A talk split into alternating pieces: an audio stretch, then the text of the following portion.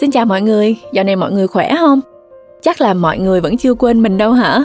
Mình là Châu đến từ Phonos Day và các bạn đang lắng nghe podcast Thư viện Sách Nói, một sản phẩm của Phonos ứng dụng sách nói có bản quyền tại Việt Nam. Ngày hôm nay thì Châu muốn giới thiệu đến mọi người cuốn sách mà thoạt nghe cái tựa thì có vẻ hơi đe dọa. Nhưng nội dung của nó lại truyền cho chúng ta nguồn năng lượng rất là tích cực. Bảo dông mới là cuộc đời. Đặc biệt, nếu bạn đang ở thời điểm mất phương hướng thì Châu nghĩ là bạn nên cho cuốn sách này một cơ hội. Hãy lắng nghe ngay bởi vì bạn sẽ tìm thấy ở trong đó một sự đồng cảm và chắc chắn là bạn sẽ cảm thấy vững tin hơn rất là nhiều á. Qua cái tựa của cuốn sách thì các bạn cảm nhận như thế nào? Riêng Châu á thì Châu thấy à, nó rất là đúng với à, gọi là cái quy luật của cuộc sống á các bạn chúng ta đôi khi chúng ta rất là muốn một cuộc sống bình à, bình lặng một cuộc sống an toàn. Nhưng mà nếu như mà cứ mọi thứ cứ diễn ra à, êm đềm như vậy á thì nó đâu có giúp cho chúng ta trưởng thành đâu đúng không? Một con bướm nếu muốn à, trở thành à, rực rỡ xinh đẹp thì cũng phải đi qua tất cả những cái quá trình từ khi còn là một con sâu bị mọi người sợ hãi từ khi là một cái kén vô dụng chỉ nằm yên ở đó rồi đến khi mà phải vùng vẫy thoát ra khỏi cái kén đó chịu nhiều đau đớn tách ra cái khỏi vỏ kén để trở thành một con bướm các bạn hình dung xem tất cả cái quá trình đó nó mất bao nhiêu thời gian và đau đớn như thế nào nếu như chúng ta ứng lên cuộc đời của một con người. Mỗi một người á thì à, luôn luôn có những cái hoàn cảnh rất là khác nhau. Không ai muốn đối mặt với khổ đau.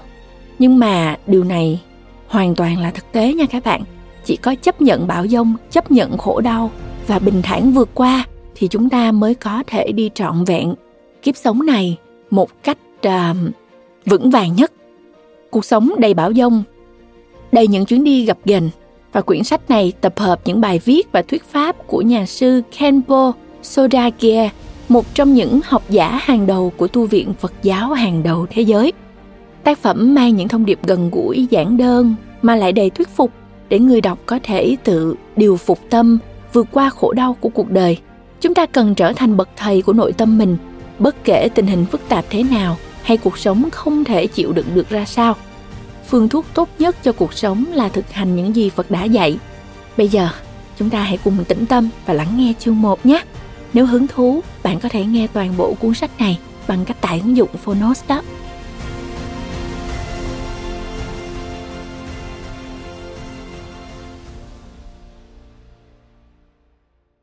Bạn đang nghe từ Phonos.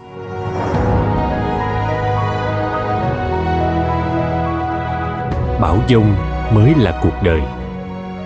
Tác giả Khenbo Sodagai Tinh Nguyệt Tâm chuyển ngữ Độc quyền tại Phonos Công ty sách Thái Hà Books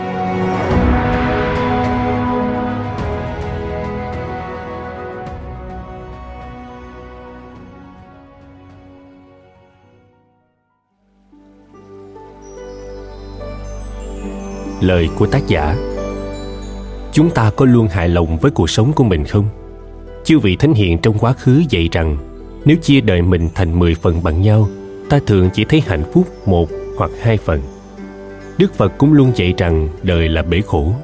Dẫu không phải là đau khổ của sinh lão bệnh tử, thì cũng không tránh được nỗi đau khi xa lìa người thân yêu. Đối mặt với kẻ thù và không đạt được những điều mong muốn. Có thể một số người sẽ phản đối rằng rõ ràng cuộc đời có rất nhiều niềm vui, vì sao đức phật luôn nhấn mạnh khổ đau? Đạo phật thừa nhận đau khổ, nhưng đạo phật cũng không hề phủ nhận hạnh phúc tồn tại trong cuộc đời. Vấn đề là hạnh phúc mong manh và thoáng qua. Hạnh phúc làm cho cuộc sống của chúng ta có sắc màu, nhưng không phải là tông màu chính yếu. Trong cuộc đời này, điều chắc chắn duy nhất là vạn vật luôn luôn biến đổi. Người có quyền có thể thành tù nhân, bạn bè tâm phúc có thể thành kẻ thù những gia đình hạnh phúc có thể chia ly. Thực sự, ngay cả những hoàn cảnh tốt đẹp nhất cũng thay đổi và sự thay đổi gây ra khổ đau. Đây chính là ý nghĩa của câu nói, đời là bể khổ.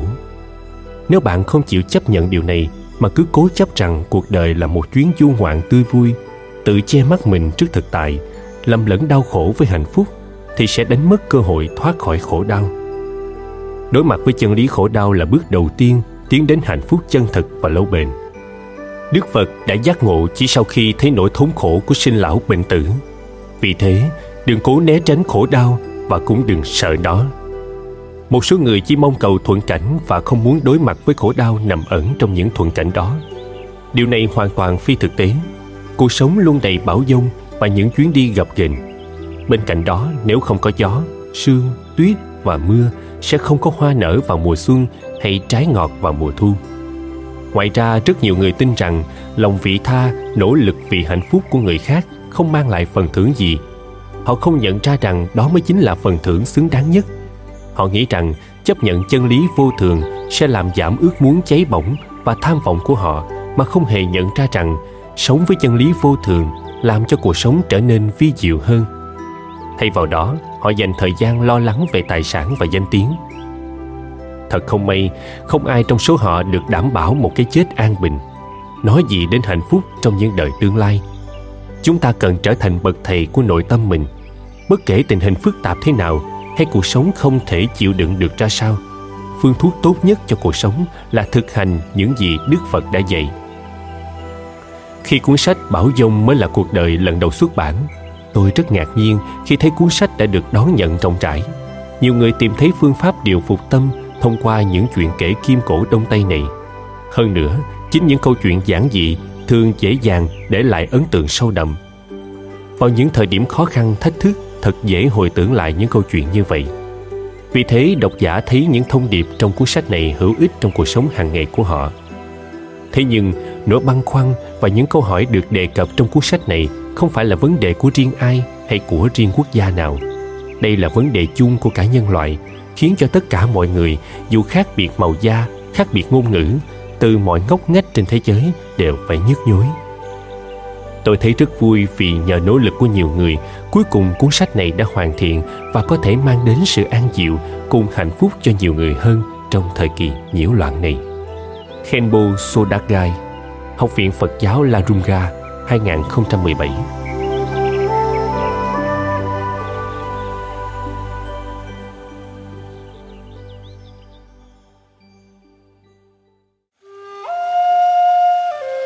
Chương 1 Sao ta có thể sống mà không có khổ đau?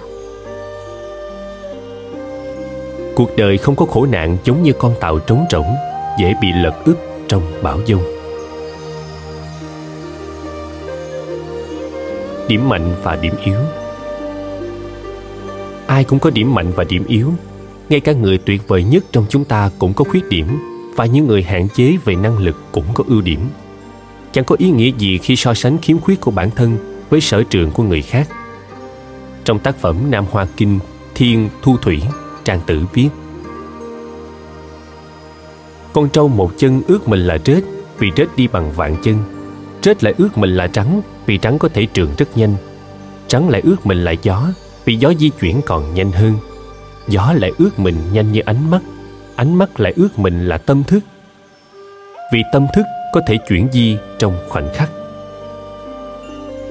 Kinh phật dạy rằng, tâm thức nhanh nhất trong tất cả. Vấn đề ở đây là khi so sánh với người khác, đừng thổi phồng bản thân quá mức vì luôn có người giỏi hơn bạn về mặt nào đó. Và cũng đừng chỉ trích bản thân quá mức vì ngay cả người mạnh nhất cũng có điểm yếu. Có một câu chuyện ngụ ngôn minh họa cho vấn đề này. Có một con chuột nhỏ khao khát trở nên mạnh mẽ và dũng cảm. Một ngày nọ khi ngước nhìn lên bầu trời con chuột choáng ngợp trước sự bao la rộng lớn của nó và cho rằng bầu trời là mạnh nhất. Con chuột kêu lên, này bầu trời, chắc là anh chẳng sợ gì đâu nhỉ. Tôi thì quá nhỏ bé, anh có thể giúp tôi trở nên mạnh mẽ và dũng cảm không? Bầu trời liền đáp, tôi sợ một thứ, tôi sợ mây đen. Khi bị mây che, tôi không thấy gì cả. Vì thế, chuột nhỏ kết luận rằng mây đen còn mạnh hơn cả bầu trời nó tìm thấy một đám mây đen và nói, mây ơi, anh có thể che bầu trời và chắn mặt trời. Chắc hẳn anh là người mạnh nhất thế gian. Và không sợ bất cứ điều gì đâu nhỉ. Tôi thì quá nhỏ bé, anh có thể giúp tôi trở nên mạnh mẽ và dũng cảm không? Mây đen liền đáp, tôi sợ những cơn gió mạnh. Tôi miệt mài che bầu trời, nhưng khi gió đến, tôi bị thổi bay đi. Thế nên, vẫn câu hỏi đó, chuột nhỏ đã đến gặp gió gió bèn trả lời tôi sợ tường, tôi không thể xuyên qua tường, nên tường mạnh hơn tôi. Tất nhiên sau đó chuột nhỏ đã đến gặp tường và hỏi, tường ơi, anh có thể chặn được gió? Anh có phải là người mạnh nhất thế gian không? Câu trả lời của tường làm nó choáng váng. Không phải, tôi sợ nhất chuột chuột có thể khoét lỗ trên người tôi và khiến tôi sụp đổ. Chuột nhỏ tròn xoe mắt kinh ngạc. Ta đã tìm kiếm khắp nơi lục lọi cả thế gian này để tìm ra thứ mạnh nhất, nhưng hóa ra thứ mạnh nhất ấy lại chính là ta. Thật sai lầm khi chỉ nhìn điểm mạnh của người khác và kết luận rằng chúng ta không có giá trị gì. Thường thì chúng ta không nhận ra rằng bản thân có sức mạnh to lớn đến thế nào.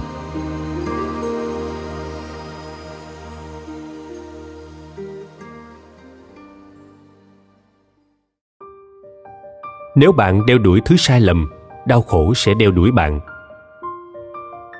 mọi thứ đều vô thường tất cả mọi thứ, kể cả thân thể, của cải, danh tiếng và các mối quan hệ đều sẽ thay đổi. Chúng ta không thể mang theo những thứ này khi từ giả cuộc đời. Chỉ có tâm thức luôn theo chúng ta xuyên suốt cuộc đời và vào lúc chết. Ngày xưa ngày xưa, có một thương gia nọ có bốn người vợ. Ông hết mực thương yêu người vợ thứ tư và luôn chịu theo ý cô.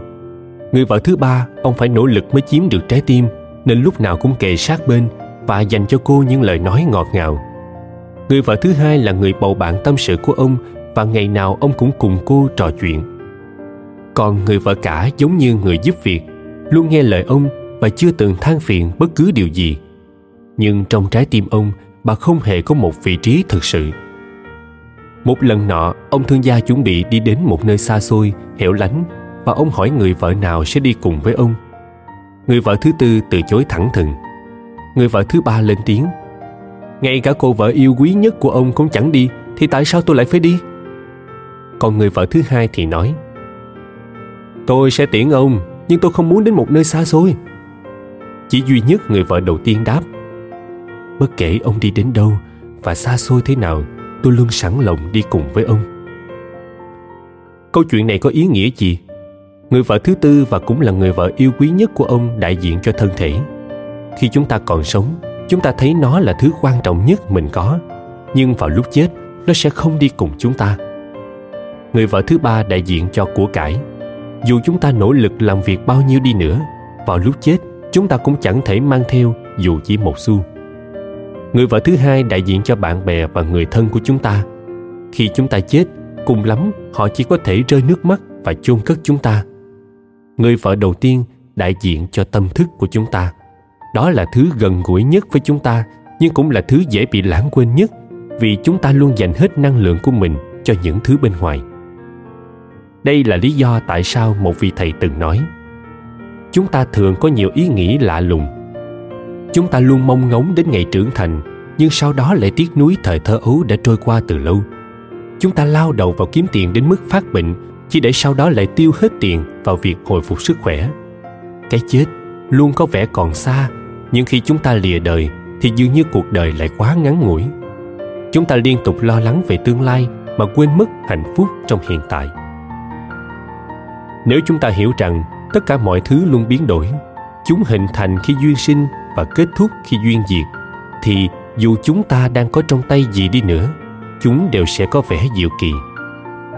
Chúng ta sẽ ngừng điên cuồng theo đuổi danh vọng và vật chất thế gian. Khi bất hạnh ập đến chúng ta sẽ không bị rơi vào tuyệt vọng. Tóm lại, nếu chúng ta quen với sự thay đổi và chấp nhận nó, chúng ta sẽ ngừng đổ lỗi cho người khác về những vấn đề của bản thân. Chúng ta sẽ thư giãn thân thể và cởi mở tâm hồn.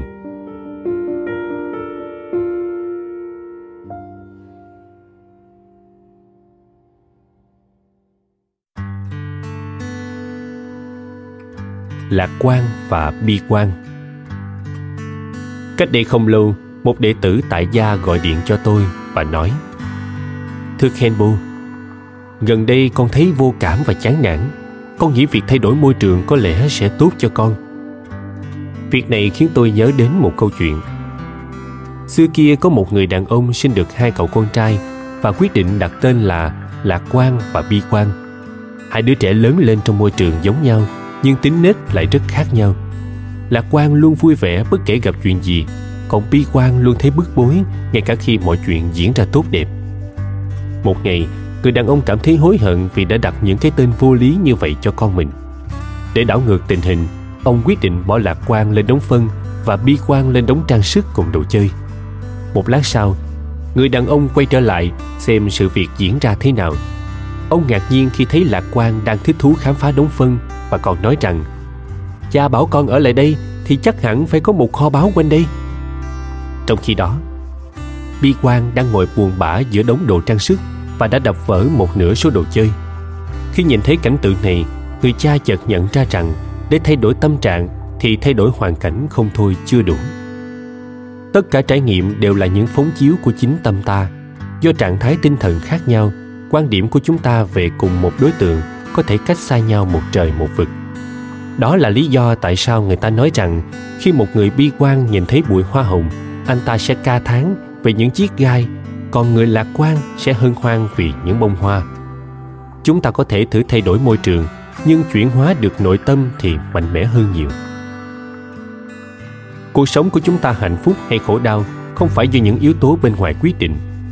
Nhà văn mỹ ralph waldo emerson đã viết rằng, cuộc đời vui thú hay không là tùy vào con người, chứ không phải vào công việc hay nơi chốn sẽ có nhiều điều trong cuộc sống không diễn ra theo kế hoạch.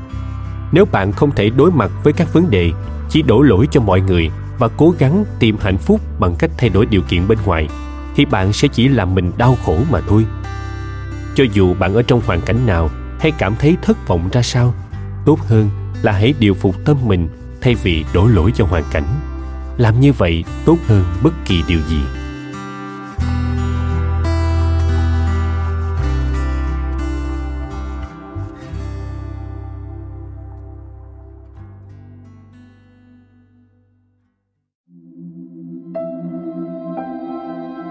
Nương tựa vào chính mình.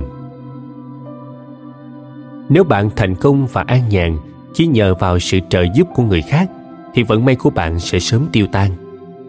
Một số người chỉ có được công việc tốt và mọi thứ khác nhờ vào các mối quan hệ gia đình. Tuy nhiên, vì địa vị của cha mẹ có thể thay đổi và trước sau gì cha mẹ cũng sẽ tự giả cõi đời, nên vận may đó chắc chắn sẽ không kéo dài. Tốt nhất hãy nương tựa vào chính mình có một câu chuyện cổ về hai con thiên nga và một con rùa cùng nhau chung sống trong một cái ao. Vào mùa hè nọ, họ có một đợt hạn hán khắc nghiệt. Nhìn thấy ao sắp cạn khô, chúng đâm ra lo lắng bồn chồn như ngồi trên đống lửa. Một con thiên nga nói, Chúng ta không nên chờ chết ở đây mà hãy bay tới hồ nước ở xa. Rùa buồn bã trước viễn cảnh bị bỏ lại một mình. Hai con thiên nga liền cất lời. Chúng ta bay được, nhưng bạn lại không biết bay chúng ta có thể làm gì đây? Rùa chợt lóe lên một ý tưởng. Nếu mỗi bạn giữ một đầu gậy, còn tớ ngậm ở giữa thì tất cả chúng ta có thể bay cùng nhau. Hai con thiên nga cho rằng đây là một ý tưởng hay và đồng ý. Chúng cắp rùa lên và bắt đầu chuyến bay dài về phía hồ xa. Khi chúng bay ngang qua một ngôi làng, thì vài đứa trẻ chợt nhìn thấy chúng. Các em vỗ tay treo hò. Ôi, những con thiên nga thông minh làm sao? Chúng làm con rùa bay được kia Rùa bực bội nghĩ, Ý tưởng bay này là của mình cơ mà, Sao thiên nga lại nhận được sự tán dương? Mặc dù rùa muốn nói điều gì đó, Nhưng vì không muốn bị rơi xuống, Nên nó đành nín nhịn và im lặng. Một lát sau, Khi bay ngang qua một ngôi làng khác, Một nhóm trẻ khác nhìn thấy chúng Và lại treo họ tán dương những con thiên nga. Lúc này, rùa không thể kìm lòng được nữa, Liền hét lên, Đó là ý tưởng của tôi mà. Tất nhiên ngay khi vừa mở miệng ra, nó rơi ngay xuống đất. Những người thiếu thận trọng và hay khoe khoang trong khi phụ thuộc vào người khác cuối cùng cũng sẽ thất bại. Nếu người khác đối xử tử tế với bạn, hãy công nhận điều đó và luôn biết ơn. Đừng như con rùa này nhé. Những người phải phụ thuộc vào người khác để sống, giống như con rùa này, cuối cùng cũng sẽ phải chịu đau khổ. Do đó, hãy biết ơn sự giúp đỡ bạn nhận được, nhưng cùng lúc đó, hãy nỗ lực nâng cao bản thân thay vì dựa dẫm quá nhiều vào sự hào phóng của người khác, miễn là bạn có tài năng chân chính và liên tục học hỏi, thì bạn có thể thành công ở bất cứ đâu. Nếu bạn luôn dựa dẫm vào người khác, thì núi bạn tựa có thể sụp đổ, sông bạn nương rồi cũng cạn khô.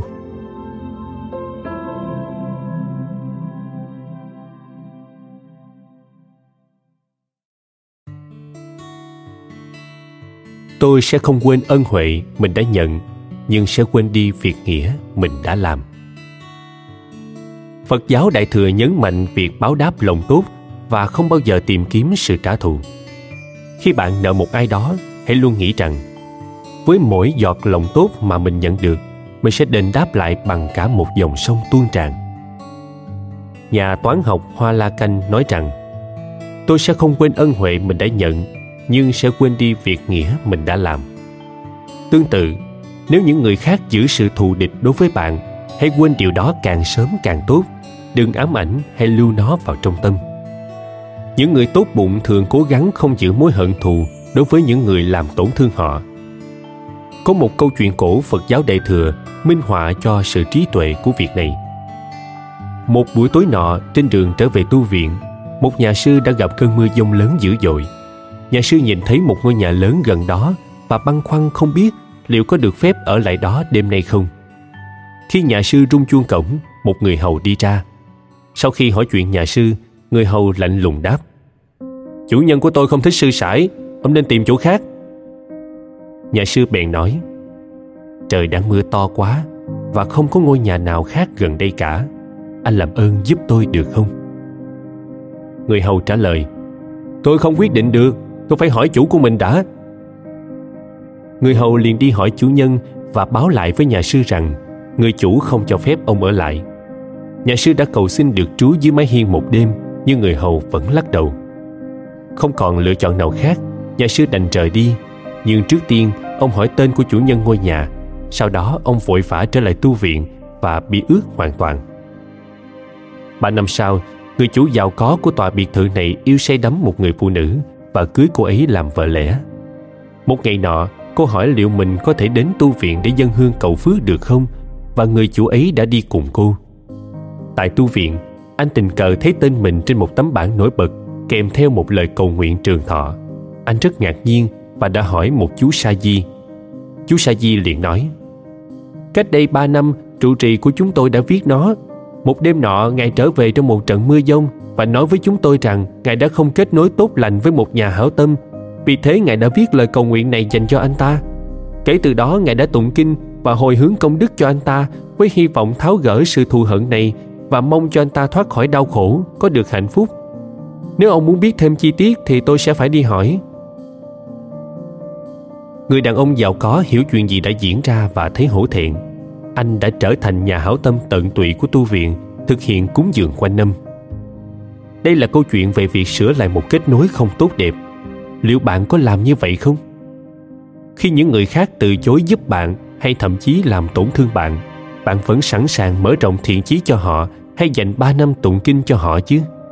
Vấn đề ở đây là, trong phật giáo đại thừa, chúng ta không trả thù mà nỗ lực lấy ơn báo quán. Như mark twain đã từng nói, tha thứ là mùi hương của bông hoa tỏa ra trên gót chân của kẻ đã dẫm nát nó.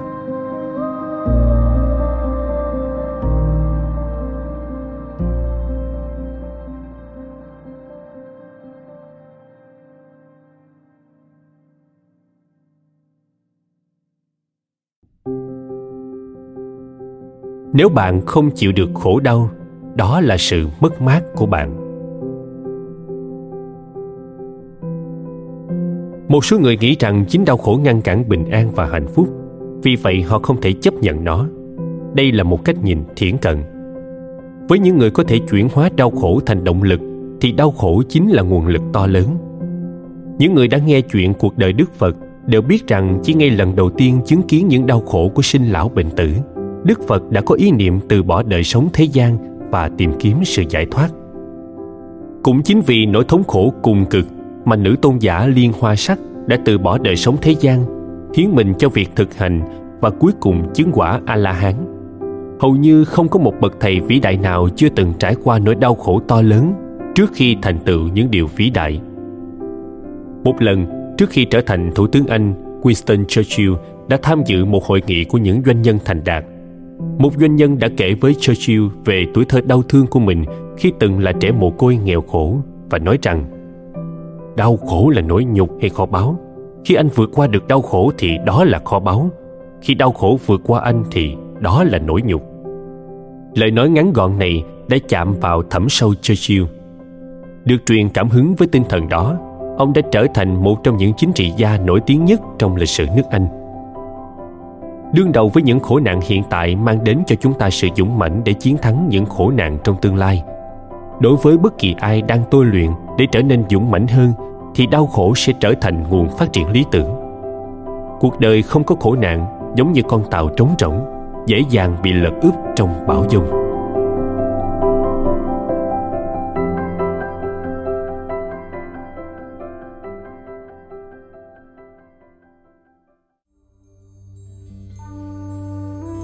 Trí tuệ nhẫn nhục. Trên hành trình cuộc đời, không phải lúc nào chúng ta cũng có thể bước trên con đường rộng lớn, bằng phẳng, với gió nhẹ và nắng đẹp. Khi mọi chuyện trở nên khó khăn và sân hận sinh khởi, thì trí tuệ nhẫn nhục là yếu tố rất quan trọng. Có một vị công sứ tên là Tấn Giảng, Hoàng đế trao cho ông 500 lạng vàng và bảo ông hãy mua thứ tốt đẹp nhất trên thế gian này ông đã du hành đến nhiều quốc gia nhưng vẫn chưa thể hoàn thành sứ mệnh của mình. Một hôm, ông nghe thấy một cụ già rao trên đường phố. Bán trí tuệ đây! Bán trí tuệ đây! Ai muốn mua trí tuệ không? Vị công sứ nghĩ, đây là thứ mà ở đất nước mình không có. Ông bèn hỏi cụ già về giá cả. 500 lạng vàng, nhưng ông phải trả tiền trước. Cụ già đáp, vị công sứ đưa hết vàng cho cụ già. Với chất giọng sang sảng, dịu dàng, cụ già dõng dạc nói, trí tuệ chân thật của cuộc sống được gói gọn trong 11 từ sau đây. Hãy nhớ kỹ này, trước khi nổi điên, hãy dịu lại. Trước khi hành động, hãy suy nghĩ kỹ. Nghe xong, vị công sứ thấy vô cùng nuối tiếc và xấu hổ vì đã lãng phí số vàng kia. Sau khi chửi mắng cụ già ông ta liền trở về nước. Khi ông ta về đến nhà thì đã là nửa đêm. Bước vào phòng ngủ, ông thấy có ai đó đang nằm cạnh vợ mình. Mất hết bình tĩnh, ông ta nghĩ bụng. Cô ta dám ăn nằm với thằng khác sau lưng mình. Giận điên lên, ông ta toan rút kiếm định chém vợ. Ngay sau đó, nhớ đến 11 từ của cụ già, ông dừng lại và xem xét tình hình cẩn thận hơn thì nhận ra người đang nằm cạnh vợ chính là mẹ ruột của mình. Vợ ông bị ốm và mẹ ông đã đến chăm sóc cô. Lúc đó vị công sứ nhận ra rằng mỗi một từ trong 11 từ kia quả là quý như ngọc. Nếu không nhớ đến những từ đó, ông đã phạm phải một sai lầm khủng khiếp. Làm sao 500 lạng vàng có thể so được với mạng sống của vợ và mẹ đây? Đôi khi, điều bất hạnh ập đến chỉ vì những sai lầm nhỏ. Sân hận trước điều bất hợp lý hay có cảm xúc thái quá có thể khiến bạn làm những điều kinh khủng trong phút chốc.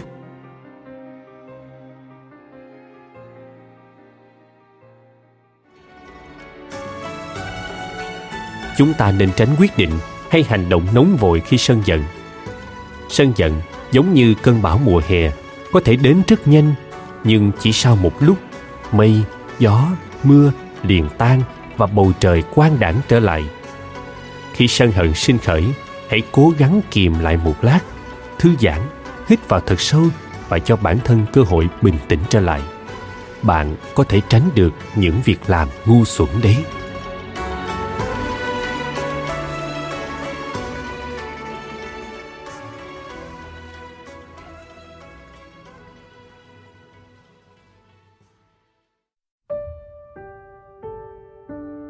Người nóng tính đẩy những người thân yêu rời xa chúng ta có thể định nghĩa sân hận là sự ác cảm có nhiều mức độ khác nhau. Nó có thể thay đổi từ mức độ phàn nàn chỉ trích đến mức độ muốn giết hại và hủy diệt. Kết quả dành cho những người luôn ôm giữ sân hận và thù ghét là gì? Hạnh phúc của họ biến mất. Họ thường trong trạng thái đau khổ, bồn chồn, lo lắng và mất ngủ.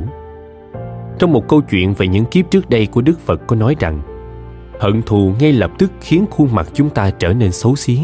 Ngay cả khi chúng ta ngập trong những đồ trang sức đẹp nhất thì cũng không có gì đẹp đẽ. Ngay cả khi nằm trên chiếc giường thoải mái nhất thì chúng ta cũng không thể nào ngủ được, mà trăng qua trở lại như đang nằm trên gai nhọn. Những người sân hận thường gặp các vấn đề về sức khỏe như cao huyết áp, bệnh tim, đau bụng, mất ngủ và hoang tưởng. Bất kể họ giàu có đến mức nào địa vị của họ cao đến đâu? Hay họ tặng cho người khác bao nhiêu quà cáp đi chăng nữa?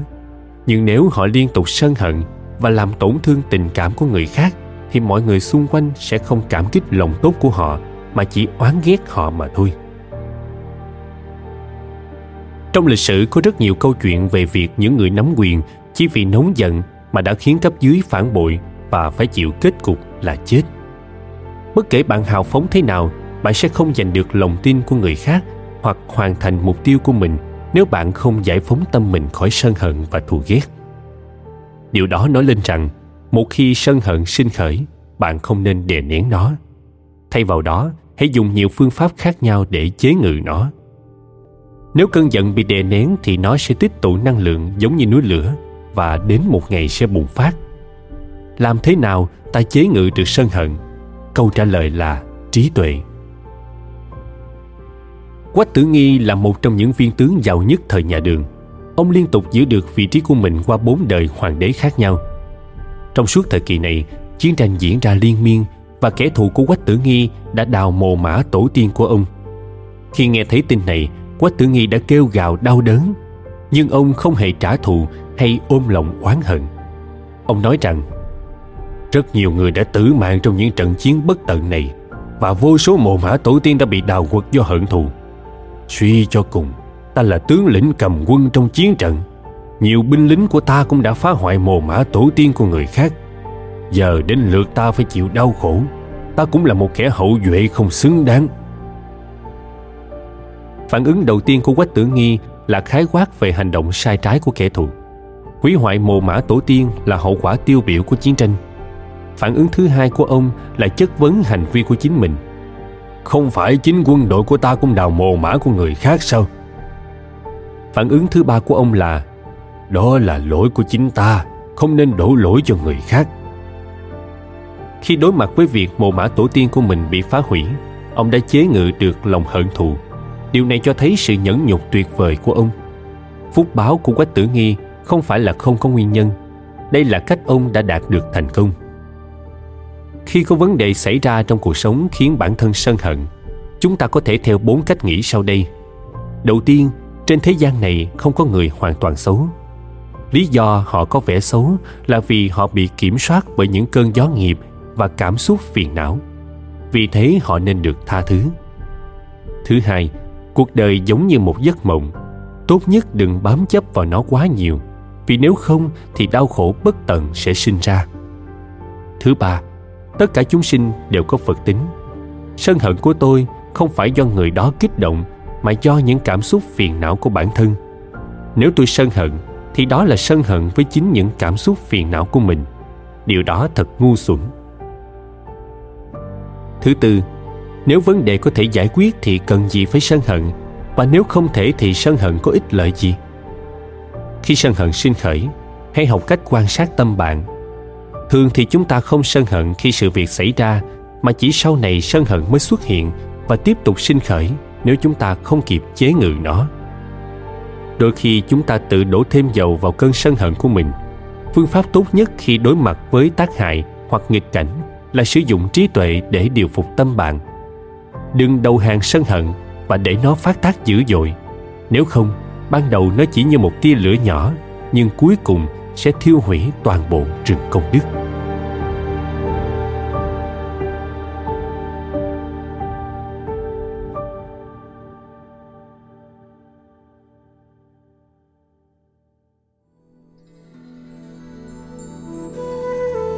Để tiêu trừ đau khổ hãy trì tụng thần chú quán thế âm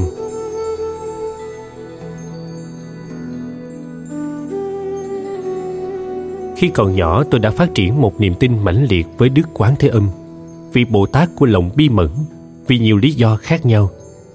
Tôi sinh trưởng trong một gia đình có truyền thống Phật Pháp.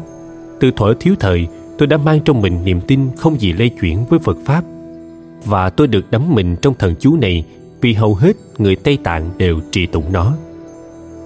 Khi tôi còn nhỏ, mức sống của chúng tôi thấp hơn rất nhiều so với ngày nay và căn nhà của chúng tôi khá khiêm tốn khác xa những tòa nhà cao tầng hiện nay. Nhưng mọi người đều có trái tim thuần thiện. Lớn lên trong bầu không khí đó tôi đã trì tụng thần chú quán thế âm hàng ngày mỗi khi chăn trâu. Tôi không thể nhớ chính xác bao nhiêu lần tôi trì tụng thần chú này nhưng dễ phải đến vài triệu lần ở quê hương tôi, mọi người đều trì tụng thần chú quán thế âm mỗi gia đình đều quen thuộc và hiểu được giá trị của thần chú này ngay cả khi một số người không hiểu ý nghĩa, họ vẫn trì tụng thần chú mỗi ngày túc số tích lũy được thì không phải nghĩ bàn những người thuộc thế hệ cha mẹ tôi đạt tới túc số 100 triệu biến hoặc nhiều hơn thế. Điều này rất phổ biến ở Tây Tạng. Vì sao thần chú Quán Thế Âm lại quan trọng đến vậy? Ở chương sách nói về việc nghe Pháp trong cuốn Kho tạng ban tặng ước nguyện, bậc thầy Tây Tạng Longchenpa đã đề cập đến một bản văn mang tên Đại thừa trang nghiêm Bảo Vương Kinh Karandaviha Sutra giảng giải về công đức của thần chú và hồng danh của Đức Quán Thế Âm. Ngài Longchenpa viết Công đức của kinh này là vô lượng, vô biên. Nó giống như ngọn lửa cháy rực có thể thiêu rụi những ác nghiệp mà chúng ta đã tích lũy từ vô thủy, vô chung. Nó giống như nước sạch có thể thanh lọc những nghiệp chướng và mê lầm của chúng ta. Nó giống như cơn gió mạnh có thể thổi bay tất cả những chướng ngại của thân, khẩu và ý. Thần chú của Quán Thế Âm Bồ Tát là Om Mani Padme Hum. Phiên bản khác thêm âm ri vào cuối, chủng từ gốc của Đức Quán Thế Âm. Vì vậy nó trở thành Om Mani Padme Hum Ri. Miễn là bạn có tâm trí thành, chí tính với Đức Quán Thế Âm thì bạn không cần phải lo lắng hay chuẩn hóa cách phát âm. Người Trung Quốc chắc chắn sẽ phát âm thần chú rất khác với người Mỹ. Ngay cả cách phát âm ở Tây Tạng cũng khác rất nhiều giữa Lhasa và miền Đông Tây Tạng, nơi tôi sinh sống miễn là bạn có tín tâm thì công đức không hề khác biệt ngay cả khi cách phát âm không chính xác, công đức ấy vẫn được tích lũy một lần nọ có một vị sư già đang ngao du thì bất chợt nhìn thấy ánh hào quang màu đỏ phát ra từ một ngọn núi ông nghĩ rằng hào quang đó chắc hẳn phải đến từ một bậc thành tựu giả vĩ đại nào đó ông bèn quyết định leo lên núi thì bắt gặp một bà lão bà lão nói với ông rằng bà trì tụng Om Mani Padme Niu mỗi ngày đã nhiều thập kỷ nay. Vị sư già tự ái nói, À, phát âm của bà không chính xác. Cách trị tụng đúng đắn phải là Om Mani Padme Hum. Khi nghe thấy vậy, bà lão rất đau khổ vì cho rằng thực hành của bà trong vài thập kỷ qua thật vô ích. Bà lão sửa lại cách phát âm của mình dù trong lòng cảm thấy chán nản. Vị sư già liền rời khỏi chân núi khi ông ngoái nhìn lại thì hào quang đã biến mất. Hiểu chuyện gì đã xảy ra, ông lập tức quay trở lại nói với bà lão. Tôi chỉ nói vui với bà thôi. Cách phát âm của bà Om Mani là được rồi. Bà lão lại rạng rỡ tiếp tục trì tụng thì ánh hào quang liền xuất hiện trở lại trên núi. Vì vậy, thần chú có tác dụng nếu nó được trì tụng với tâm trí thành.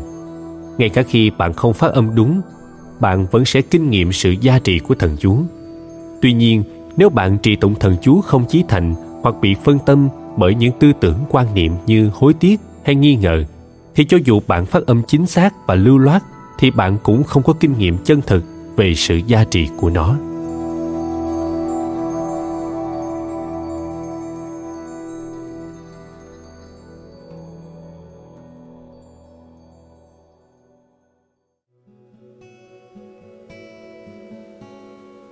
năm cách xua tan khổ đau học giả ấn độ vĩ đại thánh thiên chia sự đau khổ của con người thành hai loại tinh thần và thể xác.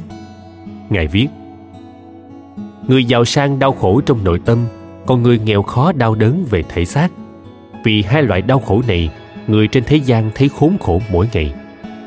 Nói cách khác, những người ở trong hoàn cảnh giàu sang có thể được giải phóng khỏi nhiều khổ sở về thể xác, nhưng họ vẫn phải trải qua đau khổ về tinh thần. Chẳng hạn như căng thẳng trong công việc, lo lắng về sự cạnh tranh hoặc nỗi cô đơn khi ở đỉnh cao. Mặt khác những người ở trong hoàn cảnh nghèo khó phải chịu thiếu thốn thực phẩm và quần áo hoặc phải làm lụng vất vả. Mọi chúng sinh đều đang phải chịu sự hành hạ của một hay cả hai loại đau khổ này. Cuộc sống đầy rẫy khổ đau, nhưng nhiều người không nhận thấy điều này. Vì vậy, chỉ một chút thất vọng là họ liền đổ lỗi cho người khác và nguyên rủa số phận của bản thân. Ông trời thật không công bằng, tại sao tôi không may mắn như vậy? Tại sao tôi không bao giờ được nghỉ ngơi? Họ không hiểu rằng đây thực sự là bản chất của vòng sinh tử. Vậy chúng ta có thể làm gì khi đối mặt với đau khổ? Phật giáo có nhiều câu trả lời, bao gồm các phương pháp sau đây.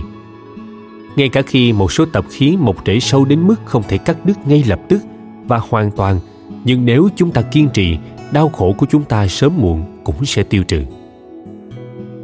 Một, hãy giúp đỡ chúng sinh, không phải chỉ riêng bản thân bạn khi bạn cảm thấy khổ sở, điều đầu tiên cần làm là nhận ra nguồn gốc của đau khổ và sự bám chấp vào bản thân, hay nói cách khác là sự ích kỷ.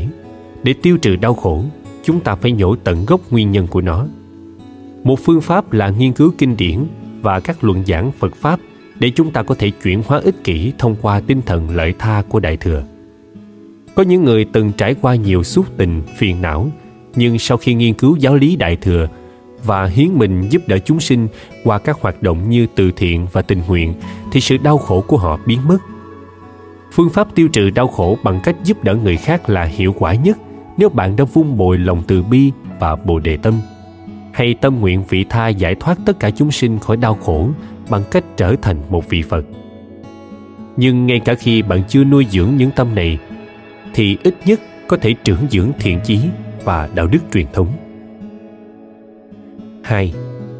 Biến hạnh phúc và đau khổ thành con đường. Có một phương pháp khác theo đó bạn có thể chuyển hóa khổ đau thành con đường. Mặc dù trải nghiệm có thể đau đớn, nhưng nếu bạn thay đổi cách nghĩ, bạn có thể xem kinh nghiệm đó không phải là đau khổ mà là một công cụ. Phương pháp này đã được giảng giải rất chi tiết trong bài ca hạnh phúc của Thome Sambo. Chẳng hạn, bản văn này chỉ cho chúng ta thấy khi tôi bệnh tật tôi hạnh phúc vì chướng nghiệp sẽ tiêu trừ nhờ bệnh tật. Khi tôi khỏe mạnh, tôi vẫn hạnh phúc vì một cơ thể khỏe mạnh có thể làm việc thiện. Khi tôi giàu có, tôi hạnh phúc vì tôi có thể cúng dường bậc ứng cúng và bố thí người nghèo. Khi tôi nghèo khó, tôi vẫn hạnh phúc vì nó giúp tôi loại bỏ bám chấp vào tiền tài, vật chất. Để thành công trong cuộc sống, bạn phải trải nghiệm khổ đau những người trí tuệ thật sự không bao giờ sợ hãi đau khổ, mà thay vào đó biến mọi khổ nạn thành bệ phóng để giải thoát. Một lần nọ, con lừa của một người nông dân bị rơi xuống cái giếng cạn. Dù rất lo lắng, nhưng người nông dân không thể nghĩ ra cách nào để cứu con lừa. Cuối cùng, ông ta đành nghĩ, con lừa này đã già rồi, và cũng đến lúc phải lấp cái giếng. Thật hao công tổn sức khi cứu con lừa ra. Ông bèn nhờ hàng xóm lấy đất lấp cái giếng con lừa nhanh chóng hiểu chuyện và rên rỉ trong hoảng sợ. Nhưng một lúc sau, nó trấn tĩnh lại. Người nông dân nhìn xuống giếng và không khỏi ngạc nhiên trước những gì nhìn thấy. Con lừa hất tất cả các xẻng đất đổ xuống và dẫm chắc chân lên. Chẳng bao lâu, con lừa lên tới miệng giếng, rồi nó nhảy vọt ra và chạy mất. Cuộc sống của chúng ta cũng tương tự như vậy. Nỗi đau khổ cứ triền miên rơi xuống chúng ta. Nhưng cho dù có bao nhiêu đau khổ tấn công, chỉ cần rủ sạch như bụi đất dẫm chắc chân lên và đừng bao giờ để nó chôn vùi bạn như thế bạn cũng có thể thoát khỏi đau khổ của đại dương sinh tử luân hồi giống như con lừa đã thoát khỏi cái giếng kia 3. Thực hành hoán đổi bản thân và người khác Cho và nhận Một phương pháp hữu ích khác để tiêu trừ đau khổ là hoán đổi bản thân và người khác.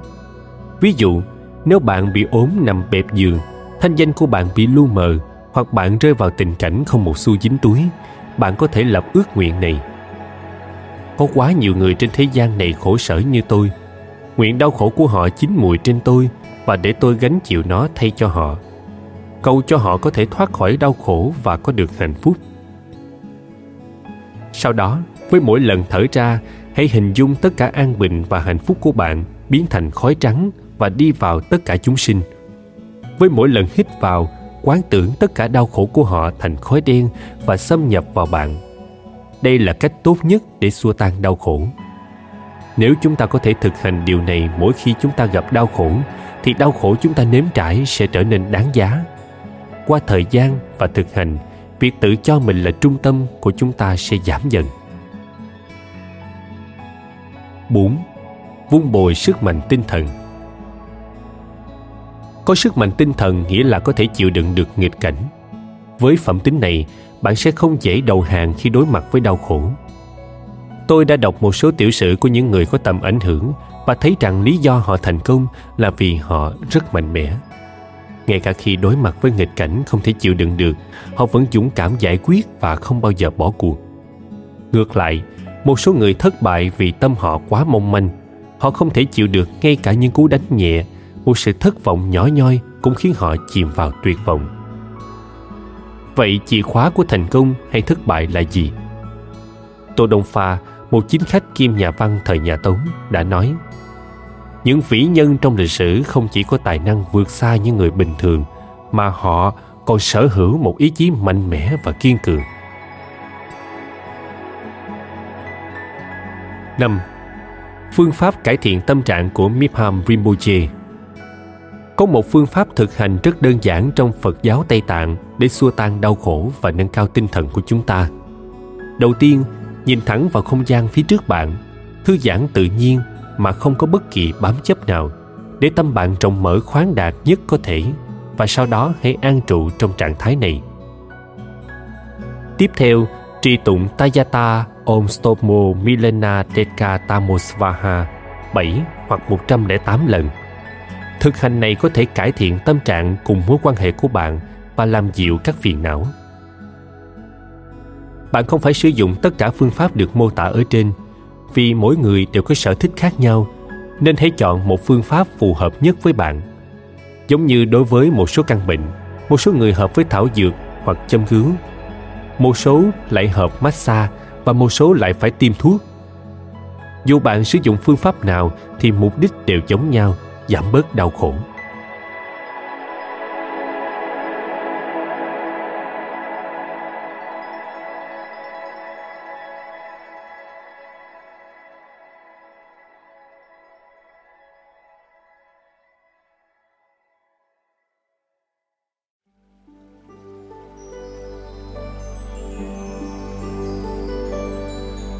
tìm thấy hạnh phúc nhờ trì tụng thần chú bất cứ ai từng đến thăm tây tạng đều thấy một sợi dây gắn kết mọi người lại với nhau. Dù người trẻ hay người già, nam giới hay phụ nữ, tăng ni hay cư sĩ tại gia, trong tay ai cũng có mala một chuỗi tràng hạt tây tạng, và lần từ hạt này đến hạt khác. Mala không phải là đồ trang sức, cũng không phải bùa hộ mệnh để đẩy lui thảm họa hay ma quỷ. Nó là một công cụ cần thiết để trì tụng thần chú. Nhiều người Tây Tạng tinh tấn trì tụng nhập tâm thần chú này suốt cuộc đời và tích lũy được hàng trăm triệu biến. Về mặt tuyệt đối, thần chú của chư Phật và Bồ Tát hợp nhất bất khả phân với chính các ngài. Thần chú Quán Thế Âm là Bồ Tát Quán Thế Âm và thần chú Văn Thù là Bồ Tát Trí Tuệ Văn Thù Sư Lợi. Khi chúng ta trì tụng những thần chú này, chúng ta có thể hoàn toàn hòa tâm với các vị Phật và Bồ Tát Đạo sư Mipham Rinpoche lừng danh có nói trong cuốn Tính sáng của Ngài. Ở cấp độ tuyệt đối, tất cả các hiện tượng là bất khả phân trong chân như của thanh tịnh và bình đẳng, thân vĩ đại của chân lý. Ở cấp độ tương đối, không có sự khác biệt giữa sắc tướng của vị bổn tôn và thần chú của Ngài. Tới chừng mực cả hai chỉ đơn thuần là thị hiện của trí tuệ phát sinh vì lợi ích của những người đang cần chỉ dẫn tâm bạn hòa với chư Phật và Bồ Tát khơi dậy những khía cạnh khác nhau của tiềm năng trong bạn. Trong quá khứ, mỗi vị Phật và Bồ Tát đều khao khát làm lợi lạc cho chúng sinh nhờ phẩm tính đặc biệt hay đức hạnh. Khi chúng ta trì tụng thần chú, chúng ta vun bồi phẩm tính đặc biệt hoặc sự gia trì liên quan đến vị Phật hay Bồ Tát đó. Chẳng hạn như Văn Thù Sư Lợi Bồ Tát là vị bổn tôn liên quan đến khía cạnh trí tuệ của chư Phật ba thời – Nhờ trì tụng thần chú của văn thụ sư lợi Bồ Tát, chúng ta kích hoạt trí tuệ của mình. Quán Thế Âm Bồ Tát là vị bổn tôn gắn liền với khía cạnh tự bi của chư Phật ba thời. Vì vậy, nhờ trì tụng thần chú Quán Thế Âm, chúng ta trưởng dưỡng lòng bi mẫn. Nhờ trì tụng thần chú, không chỉ công đức siêu việt của giải thoát được viên thành, mà lợi lạc thế gian cũng hoàn mãn. Như là có một đời sống trường thọ và một sức khỏe tốt một số người sẽ không chấp nhận điều này và nói, thật là vô lý, làm sao có thể như vậy được? Thực tế thì khả năng tồn tại và oai lực của các thần chú có thể được thiết lập trong nhiều cách khác nhau thông qua kinh nghiệm cá nhân, kinh điển và lý luận logic. Thật không may, ngày nay nhiều người tin rằng bất cứ điều gì khoa học không thể chứng minh, chẳng hạn như sự gia trị của thần chú, sự tồn tại của kiếp trước và kiếp sau, nghiệp chướng cùng những điều khác thì nó không đúng sự thật. Mặc dù vậy, về mặt kỹ thuật chỉ vì khoa học không thể chứng minh điều gì đó thì không có nghĩa là nó bị bác bỏ. Chúng ta cần có một thái độ hợp lý đối với những điều chúng ta không biết. Đừng quá dễ dàng chấp nhận, cũng đừng quá vội vàng bác bỏ. Một nhà khoa học thực sự sẽ cởi mở và nhận ra rằng có nhiều điều không thể chứng minh hay không thể bác bỏ vào lúc này. Khoa học vẫn còn nhiều điều cần nghiên cứu đặc biệt là về tâm. Có những người quen thuộc với phật giáo nói rằng, tốt hơn là nên tránh các thực hành mật thừa vì có quá nhiều thần chú. Họ nghĩ rằng đó không phải là phần chân chính của phật giáo. Quan điểm này cũng có phần hạn hẹp. Ngay cả kinh điển cũng chứa đựng nhiều thần chú, như các thần chú trong kinh lăng nghiêm, surangama sutra đà rani cầu nguyện tái sinh trong cõi tịnh độ cực lạc, chú đại bi mười câu chú ngắn là một phần của thời khóa sáng tối trì tụng hàng ngày, vân vân. Kinh ánh sáng vàng, golden light sutra, nói, ngay cả bồ tát ở địa cao nhất cũng cần sự bảo hộ của thần chú, nói gì đến người bình thường. Ngay cả phần kết của bài tâm kinh được tụng đọc rộng rãi cũng có một câu thần chú nói rằng, chú siêu việt, chú vô thượng. Nếu một số người tin rằng thần chú giống như thảm họa hay ma quỷ thì chúng ta sẽ giải thích những ví dụ này như thế nào. Điều đó nói lên rằng, như tôi đã đề cập trước đây, chúng ta không nên chấp nhận hoặc bác bỏ một cách mù quáng bất cứ điều gì, ngay cả khi nó được cho là từ đức phật. Quan trọng là cần kiểm chứng xem điều đó là đúng hay không. Ngay cả đức phật và các bậc thầy phật giáo cũng khuyến khích điều này. Từ đó cung cấp cho chúng ta các công cụ phân tích giáo lý trung đạo và nhận thức luận tôi không có nghi ngờ nào về việc đức phật muốn chúng ta tự mình thấy bản chất thực sự của tất cả hiện tượng, hơn là dựa vào niềm tin mù quáng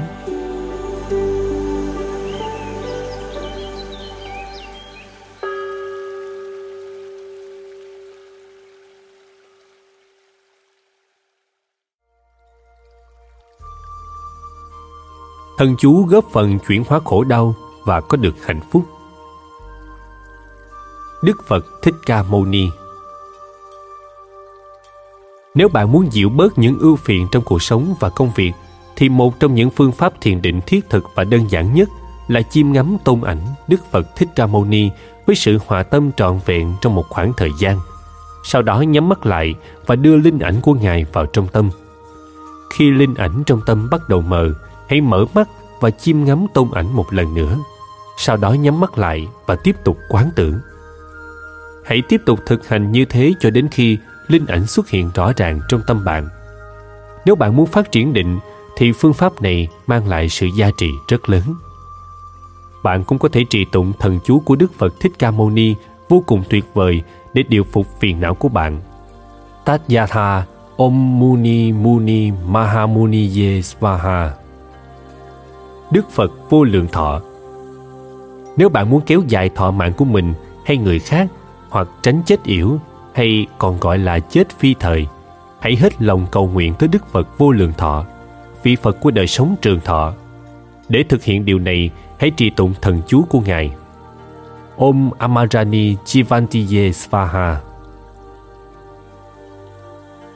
Đức Kim Cương tác đỏa khi ân hận phát sinh vì tất cả những ác hạnh bạn đã làm trong quá khứ dù cố tình hay vô tình hãy trì tụng thần chú kim cương tác đỏa Om Vairasattvahum Đồng thời, quán tưởng cam lộ chảy tràn từ đức kim cương tác đỏa và tẩy sạch tất cả ác nghiệp của bạn.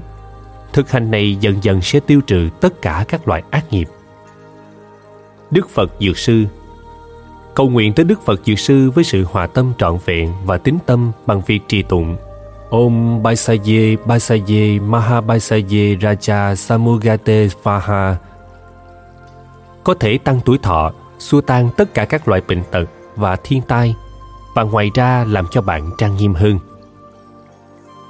Đức Phật A Di Đà Vào lúc chết, nếu bạn có thể nhất tâm trì tụng Nam Mô A Di Đà Phật, Nam Mô Abhitaba. Đồng thời quán tưởng pháp thân của Phật A Di Đà thì bạn có thể thoát khỏi đau khổ cùng nỗi sợ chết và cảm thấy yên bình, hạnh phúc, thân thể an nhiên.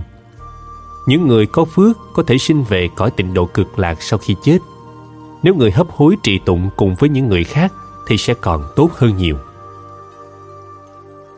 Đức Liên Hoa Sinh Nếu bạn hết lòng cầu nguyện tới Đức Liên Hoa Sinh và nhất tâm trì tụng thần chú Om Ahum Vaira Guru Padma Siddhihum bạn có thể đẩy lùi những vấn nạn như xung đột, bệnh tật và tai họa bất ngờ. Những trở ngại đối với việc thực hành sẽ tiêu trừ và mọi ước nguyện sẽ được viên thành nhanh chóng. Phật mẫu ta ra Nếu bạn hết lòng cầu nguyện tới Phật mẫu ta ra và nhất tâm trì tụng thần chú của Ngài Om Tare Tutare Ture Svaha thì những lời nguyện xấu xa, ý định tự tử và bệnh tật sẽ được tiêu trừ cảm xúc đau khổ sẽ được an dịu nỗi sợ hãi sẽ được xua tan và sự giàu có, uy tín và danh tiếng có thể đạt được.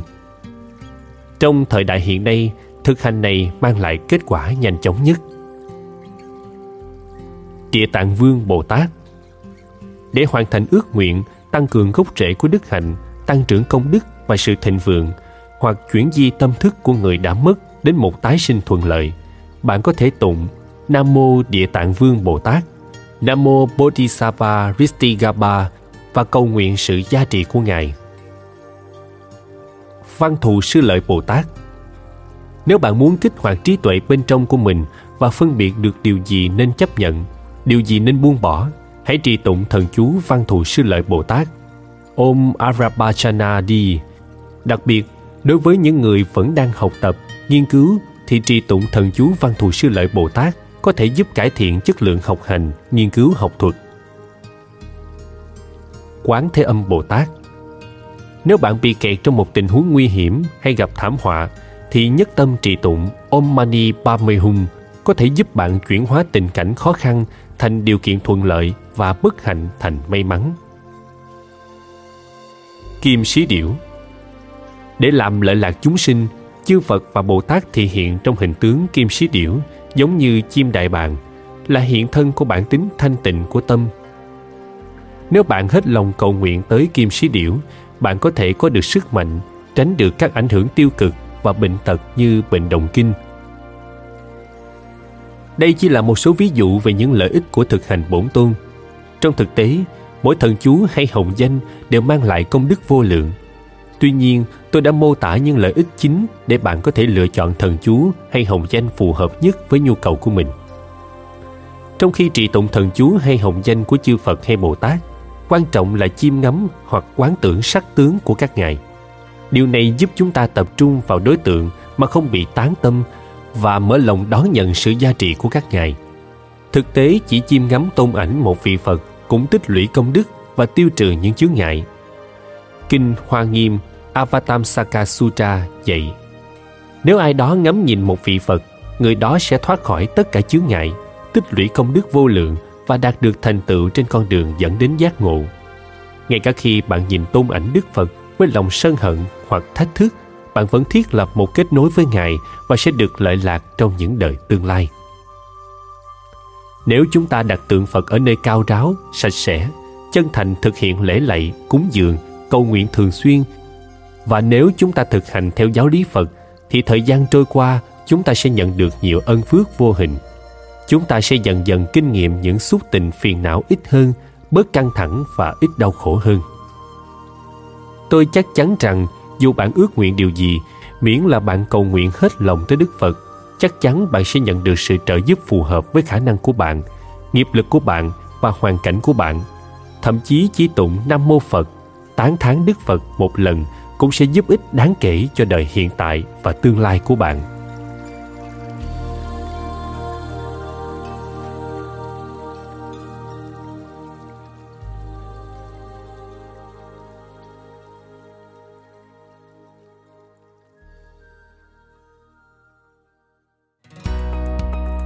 Cảm ơn bạn đã lắng nghe podcast Thư viện Sách Nói. Tải ngay ứng dụng Phonos để nghe trọn vẹn sách nói của kỳ này bạn nhé. Hẹn gặp lại bạn trong các podcast sau.